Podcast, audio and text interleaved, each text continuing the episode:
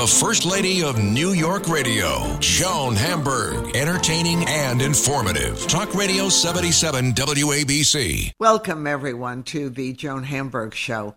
And I'm very happy to have Victoria Clark with me today because well, I'm trying to think, Victoria, when I first saw you work, I don't remember if Light in the Piazza was the first thing I watched, but of course you won a Tony for that. And we loved that show. And then the world became yours right after that. Well, I don't know about that, but um, that's very sweet of you to say. Um, I've been so blessed to, to be in so many great shows, and this is th- a thrill.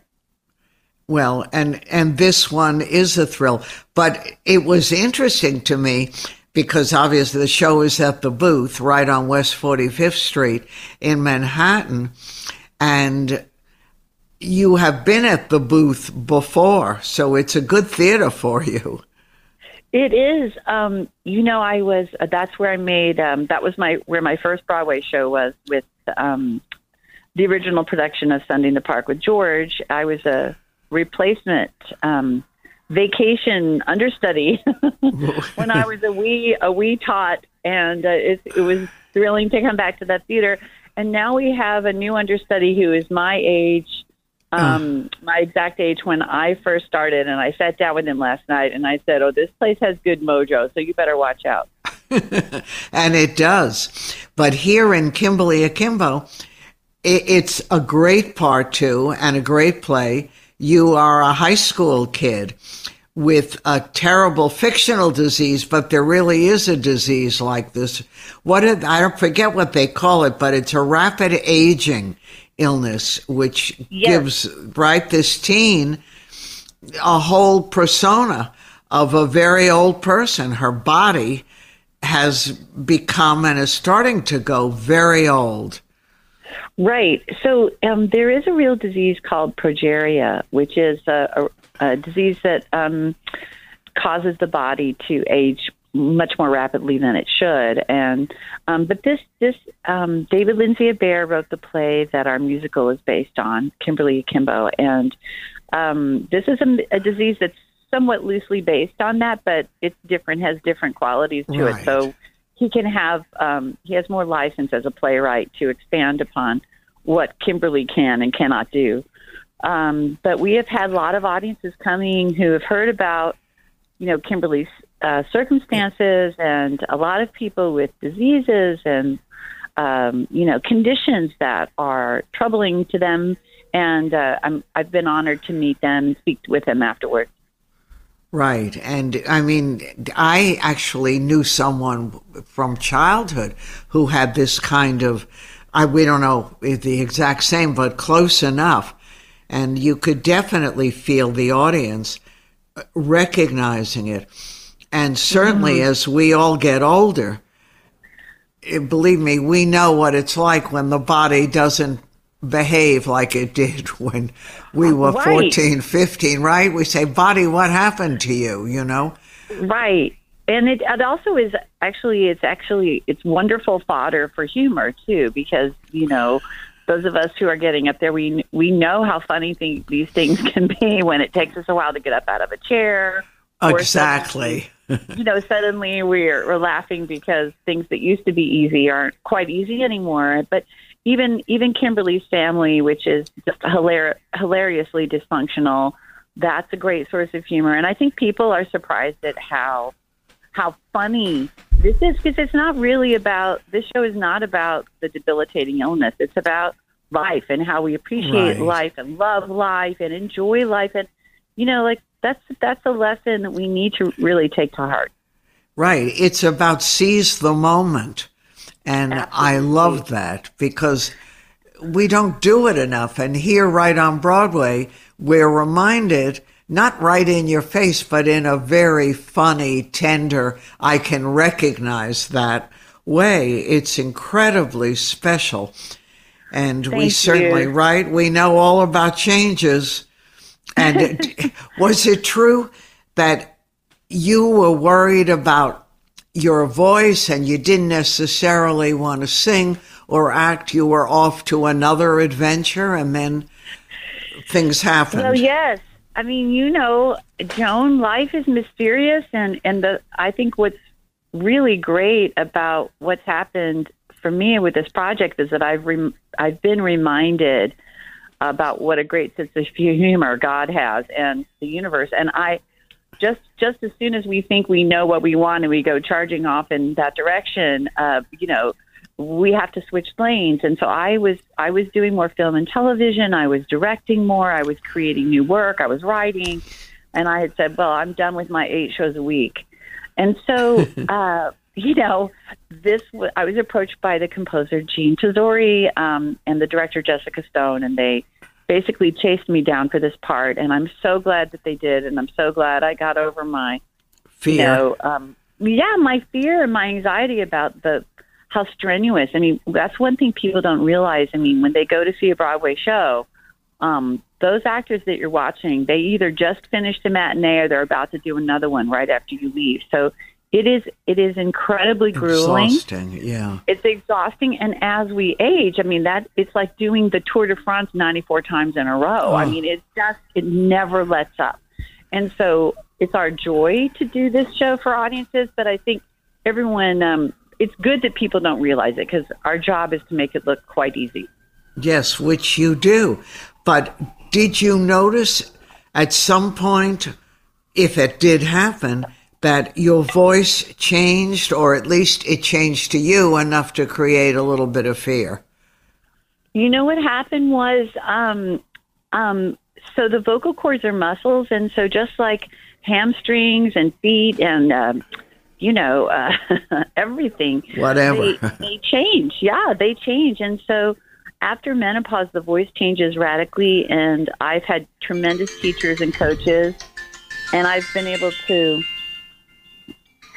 I've I've been able to work myself at getting getting the voice back in shape. And you did. I did, and my stamina has improved, and and yes, I'm there. There there are other um, actors who are doing seven shows a week, and I I'm proud to say I I turn in eight shows a week almost all the time. I mean, sometimes I get sick, but I try not to. That well, and you can probably use the sickness as part of your character.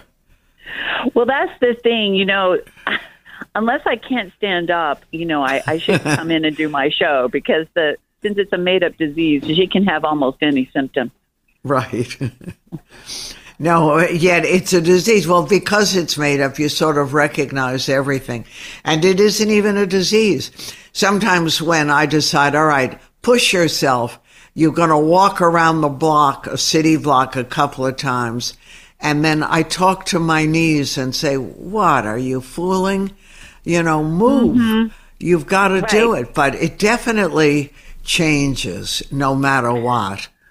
I would say yes, the, and the change is not something to be feared. I mean, we all know this is coming, right? So the idea is like, how do we change our mindset so that we can embrace the change and you know love ourselves and stay patient within ourselves, but also you know recruit the support that we need from our friends and family. I think sometimes we're so independent and we we're afraid to ask for help, and I think we got to throw those ideas out the window. We got to just say, "Hey, I need your support here, and um, this is what I need, and please, you know, come to my rescue when we need it." Yeah, no, I think that's really important. And I remember uh, I had had you on, I forget when, and we were talking about the effect that music has had on you and, and the normal anxieties that p- uh, people who have those gifts have. Maybe one day you open your mouth and that gorgeous voice doesn't want to come out the way you want it to. Right. It's true. I mean, here's the thing about singing because it's um it's not an instrument that you pick up. It's an instrument that lives inside of us. So it is the only instrument that is inside the human body. So um, it's affected by everything. It's affected by emotion, by fatigue, by um, uh, hormones. It's affected by adrenaline, and so um, the mastery of the of the speaking and singing voice has to do with the mastery of oneself and really understanding yourself and understanding what you're going through so that you can you can pause and breathe and recenter. And that is a it is a lifelong um, art and it, it is my passion and it's something that i'm deeply devoted to. And of course as an artist you also are a perfectionist and you want everything why not as perfect. So i'm sure that you're so hard on yourself a lot of times you know demanding so, demanding mm-hmm. i'm so glad you brought that up joan because this is something i've learned as i've gotten older um, which is to let go of that and it was so hard but this show has really taught me that that is not the a1 um, goal here in in life you know uh, sometimes, and most of the time, actually, it is enough to just show up with your heart and soul right. and let go of this idea that I have to get things perfect because it is a it is a great it's it's a troubling dangerous thing to think that I'm not worthy unless I'm perfect. Mm-hmm. And the, the, the point is that we're all on a journey of discovery and um it is this show has taught me and this character has taught me to just be and that whatever can shine through on that particular performance, that will be enough, and it has to be enough, and it's more than okay. It's perfect. And I'm just curious. This must have been a complicated show to book, and the lead because find an actress who's truly gifted, who is of a certain age and is required to play a teenager and give it all. Did your agent find it? Did they find you? How did it happen? No. Jeanine Tesori, the composer, and I have been friends and colleagues for years. I would say, oh gosh, thirty over thirty years, and she we're on we sit on a, a, a couple of boards of arts organizations here in New York, and she she says she looked across at me during a board meeting when I was cutting up and being quite silly, and uh, she sent a text message to David Lindsay Abaire, the playwright, and said, "I found it's Vicky." She found, and I didn't know that story, but it turns out like she saw me being quite silly, and that and it hit her. Oh, here's here. Here's said, what I want. yeah, I think I read that she said in an interview, I have the twinkle in my eye of a fifth grader that's playing kickball that's about to kick a ball across the playground or something like that. So I, I do have a very mischievous side and it gets a free rein in this show for sure. Which is great. But when they offered it to you, did you um, go for it or did you hesitate? Oh no, no! I ran away from it a hundred miles an hour. I ran. I put my running shoes on and ran away as fast as I could.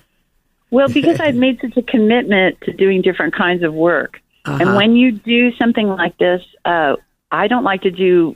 I don't like to do more than one thing at a time when I'm working on my art. so that's almost impossible to do these days because everyone multitasks.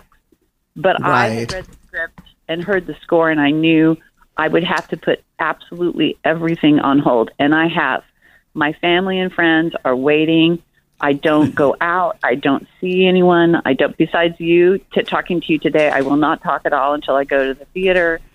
I am extremely nun-like. I am I am sequestered and cloistered, and well, that's a big sac- that's yeah. a sacrifice.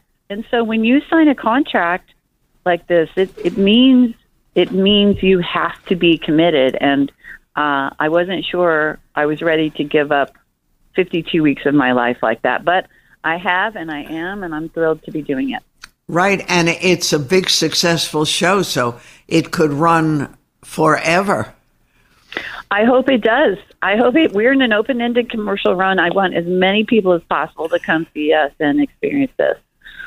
And when you got the Tony, you know, everyone says, "Oh, you're going to win a Tony." I don't mean only to you. It's just you know, like congratulations, even before things happen. Was that a shock in many ways? You had already won a Tony and had been nominated for Tonys.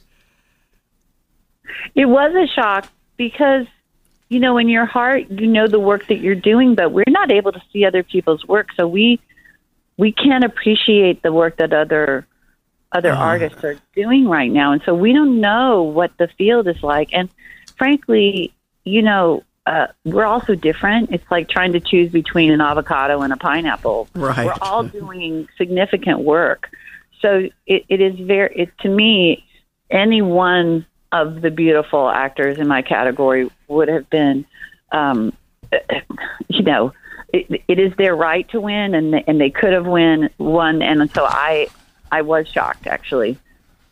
And it's a nice thing to take home. well, I guess I mean the thing that I'm most proud of is that, um, as a friend pointed out to me today in a text, um, I was the oldest actor to win uh, in any category, but playing the youngest. That's it. That's perfect. And uh, not only did you win, but the show won too. the show won. We won. Kimberly Akimbo won the most Tony Awards of any any show this season, play or musical, and we are very proud. Right. And we were all, those of us who were involved in theater looking in, um, we thought, oh my gosh, this strike and everything. Don't, don't let them kill the Tonys because the theater needs all the help it can get in terms of selling tickets. Mm-hmm. And thank goodness that didn't happen, but it was a close call. It was a close call. It was down to the wire. There are so many new shows. I mean, people need to just come in and see everything. I mean, definitely see Kimberly Akimbo, but you need to go see New York, New York with this incredible cast and music. You know, God bless John Kander, still going, Right. winning his special Tony Award. Um, Some Like It Hot with sensational performances by J. Harrison Ghee and, you know, uh, gosh, Christian Borle. Every, you know, it's an incredible show. And then there's & Juliet. People just need to come see everything. Yeah, no, I believe that. I, all these shows. I did that. Where did you grow up? I grew up in Dallas. So you wanted to be a performer early on? I guess I did. I kind of wanted to be a doctor 1st Uh-huh. and so I think this is that that this is a good combination because I I do believe in the healing power of of theater um, and the arts in general. If we do it right, we are we're we're healing. We're we're I believe we're that. transforming and we're we're creating cathartic experiences for people to um, to heal and renew. Uh, you know, every time I go to theater and there's that moment right before the curtain goes up when usually a noisy house suddenly becomes so still and waiting. Call it healing, call it whatever, but the magic that's going to take place no matter what. And like you, I believe in seeing everything. You know, don't worry about whether critic A loved it or didn't love it. Go see everything.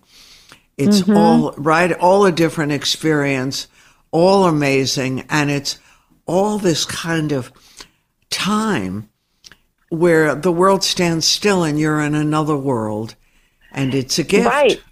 It is a gift, and I think of theater as food. Joan, you know, like it, and New York is like is the food capital of the world. It's also Right. the theater capital of the world, and musical theater is a distinctly American art form. And so, people come from all over the world. People have come from, gosh, uh, I've had people speak to me that have come from China, um, Tokyo, Tel Aviv, um, Cape Town um, Ireland, Scotland. People are just coming from everywhere, and um, sometimes you want a taco, sometimes you want sushi, sometimes you want a smoothie, sometimes you want a steak, and so um, New York has the best of all these kinds of spiritual food to offer when it comes to theater, and you know that's why you should come and and just eat it up. That's that's right. And now you can take that voice, which has been with you since you were a little girl, and welcome it, even though it never went away. But I'm sure in your head you put it away for a little while. But here it is, back again, reigning on Broadway, and exciting for all of us. Thank you, Joan. I appreciate it so much. Well, I love having you on. Congratulations on the wins. And on the thrill that you're giving all of us. Kimberly Akimbo, it's at the booth on West 45th Street. Go see it. I'll talk to you very soon. And again, congratulations. Thank you so much. I'm Joan Hamburg, and you're listening to WABC. Much more ahead.